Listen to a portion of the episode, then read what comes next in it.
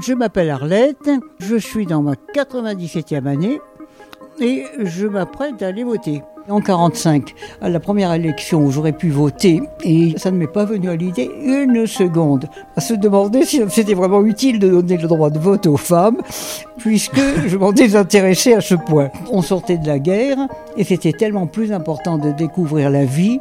De toute façon, la France serait menée par des technocrates, des techniciens, des ministres, quel que soit le président. Je m'appelle David, j'ai 18 ans et en 2022, je vote pour la première fois. Je vais voter euh, pour la première fois avec euh, ma mère également, qui n'avait pas sa nationalité française euh, avant il y a quelques années, donc ça va être sa première élection pour elle aussi. Les élections présidentielles, ça m'évoque beaucoup de souvenirs. Plus petit, j'adorais accompagner mon père, aller voter et j'aimais beaucoup le soir quand on pouvait voir les résultats à la télé. J'ai hâte d'aller voter et euh, je trouve que c'est très important euh, comme première fois. Bonjour à tous, bienvenue dans Grand Écart, le podcast qui veut croiser deux regards que tout oppose, ou en tout cas qu'une vie sépare. Aujourd'hui, vous l'aurez compris, nous recevons Arlette et David, 79 ans d'écart, mais tous les deux concernés, comme l'ensemble des Français, par l'élection qui se profile. Bonjour Arlette. Bonjour Bastien. Bonjour David. Bonjour. J'étais très étonné d'entendre David nous parler de sa première fois, si l'on peut dire, car il avait l'air en effet de s'intéresser tout au moins aux choses euh, annexes, mais enfin ses parents l'accompagnaient, l'amenaient avec lui. C'est déjà beaucoup. Moi personnellement, je n'ai aucun souvenir. Mes parents, qui pourtant étaient très intéressés par la chose politique, mon père avait fait la guerre de 14, ma mère avait été infirmière pendant la guerre de 14, ils étaient très, très marqués par l'avenir du pays, par tout ce qui touchait le pays. Eh bien, ils ne songeaient absolument pas à m'amener avec eux, ni à m'inciter à aller voter.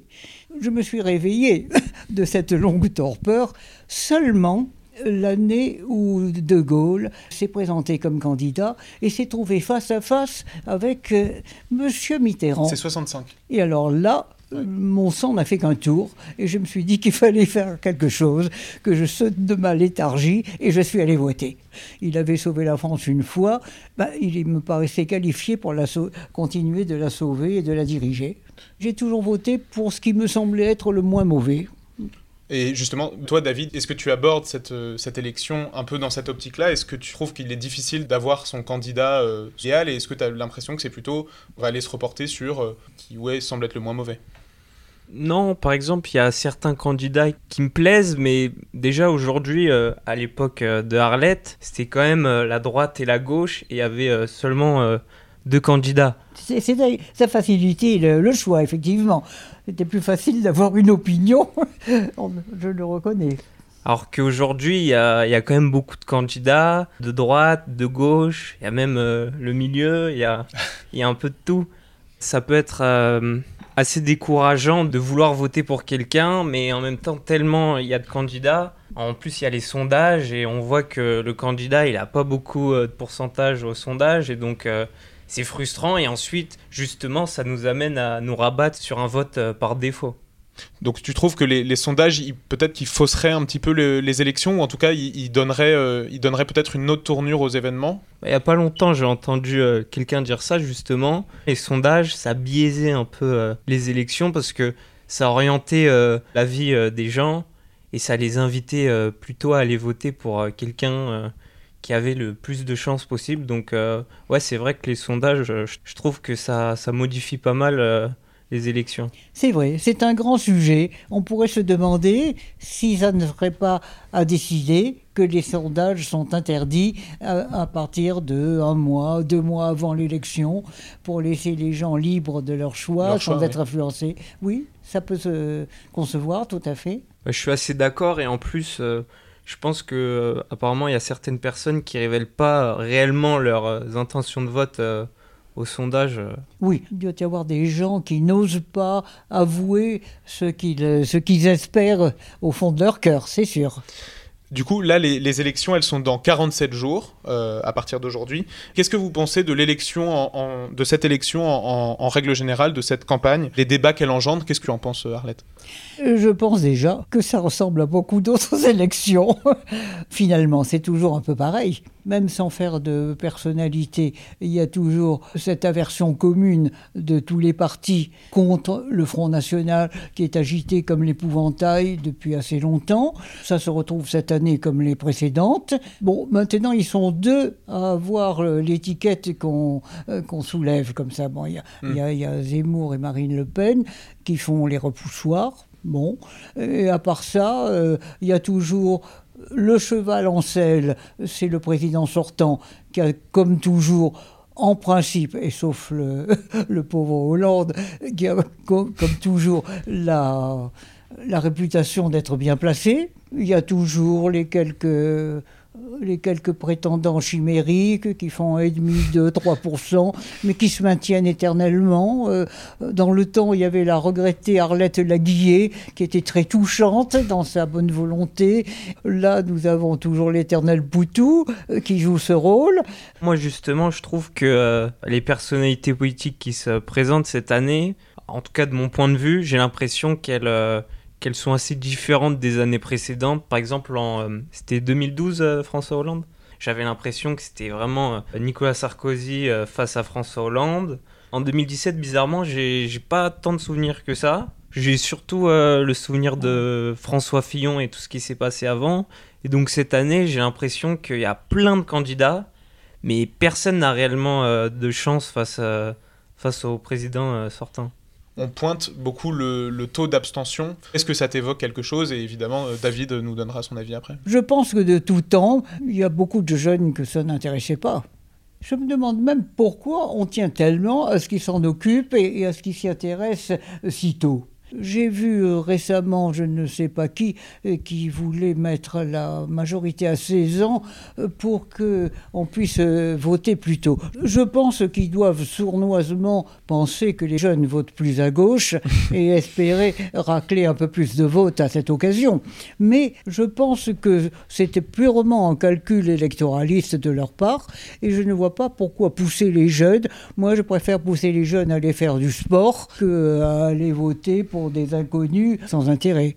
Comme tu disais, qui découvre d'abord peut-être la vie avant de vouloir. euh, Oui, oui. Qu'est-ce que t'en penses, toi, euh, David? Voter à 16 ans, je suis pas sûr que ça change euh, réellement quelque chose, mais je pense que plus glo- globalement, l'abstention chez les jeunes, bah, comme euh, elle le disait Arlette, je pense qu'il y a une grande partie euh, de jeunes qui s'en fichent euh, des élections, mais euh, en même temps, euh, je trouve que le contexte euh, actuel et euh, la société euh, aujourd'hui dans laquelle on vit, par exemple, là, c'est un peu cliché ce que je vais dire, mais avec Internet, tout petit, on est, on est beaucoup plus vite, euh, pas politisé, mais on voit quand même Oui. beaucoup de choses passer. Et donc, je pense que ça devrait quand même nous politiser euh, plus tôt qu'à l'époque. C'est vrai que j'ai l'impression que les moyens pour s'informer, c'était quand même euh, un peu plus limité. Et puis, euh, peut-être les parents, ils prenaient plus de distance par rapport aux enfants pour, euh, par rapport à la vie politique.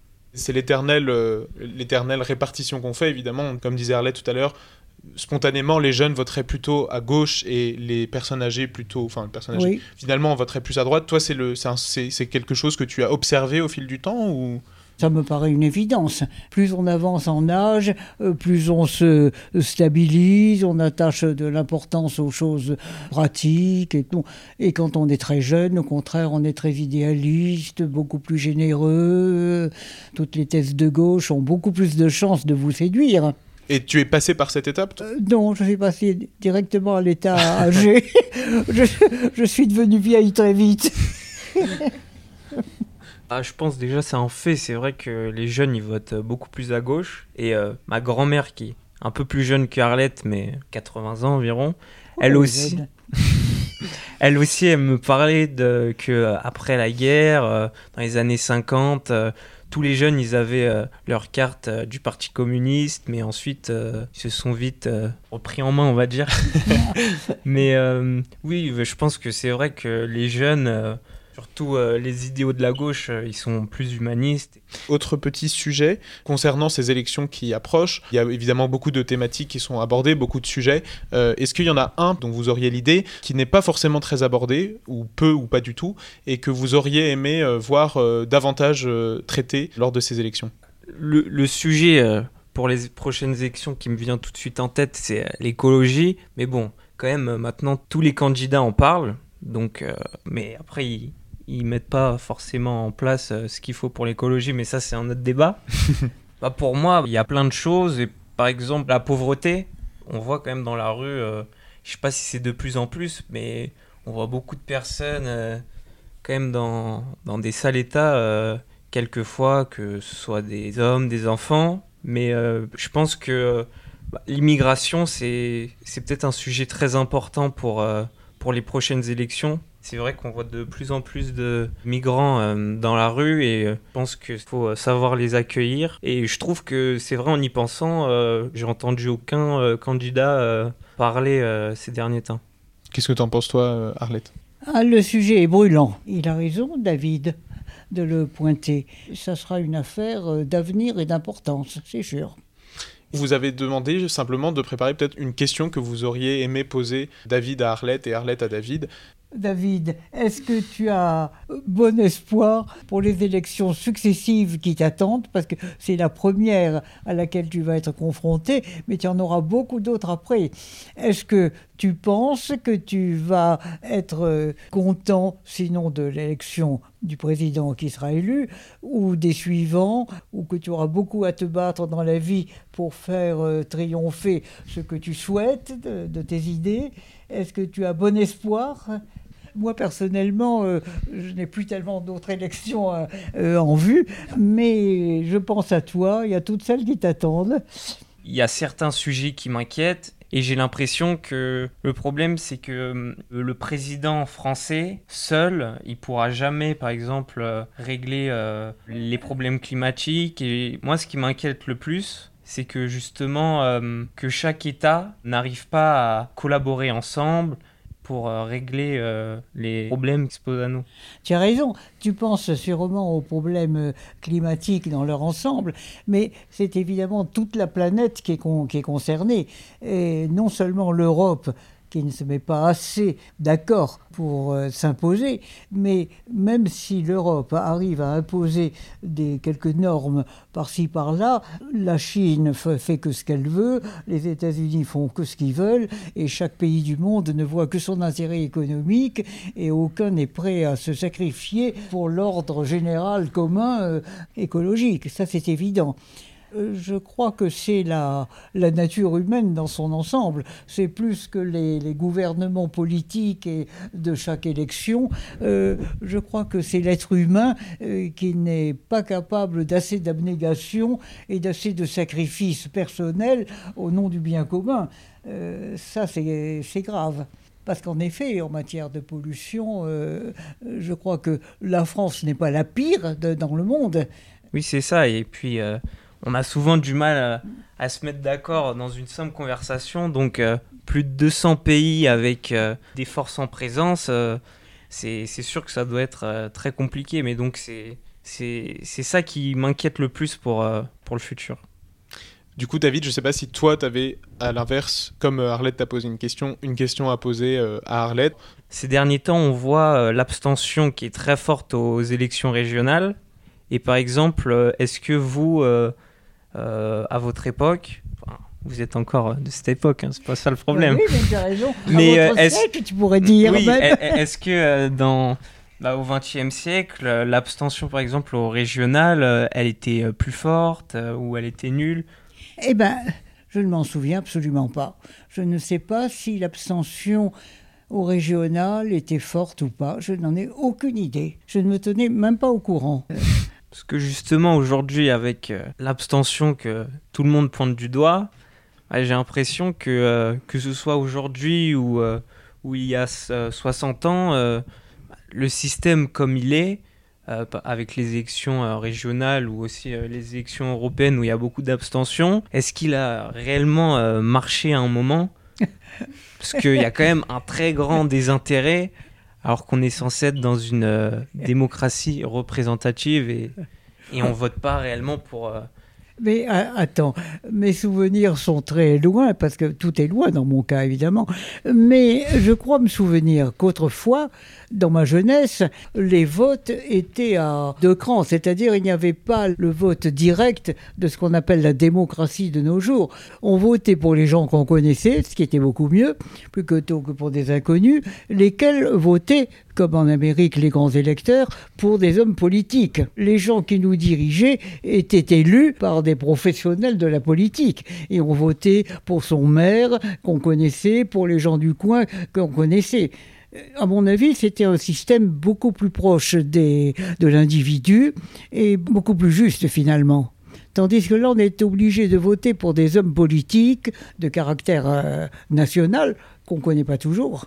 Alors, je crois que il y avait peut-être moins d'abstention autrefois parce qu'on savait pour qui voter. Je n'étais pas au courant pour, euh, pour ce système euh, pour euh, les présidentielles à l'époque. ça m'étonne un peu. Je pensais que... C'était avant 1962. C'est en 1962 qu'il y a eu un référendum et qu'on est passé au suffrage universel direct. Oui. Le suffrage universel me paraît d'ailleurs discutable, euh, euh, très discutable, parce que le suffrage universel consiste à donner une voix égale à tout le monde, et quoi qu'en disent les esprits bien pensants, je trouve que tout le monde n'est pas égal dans son choix.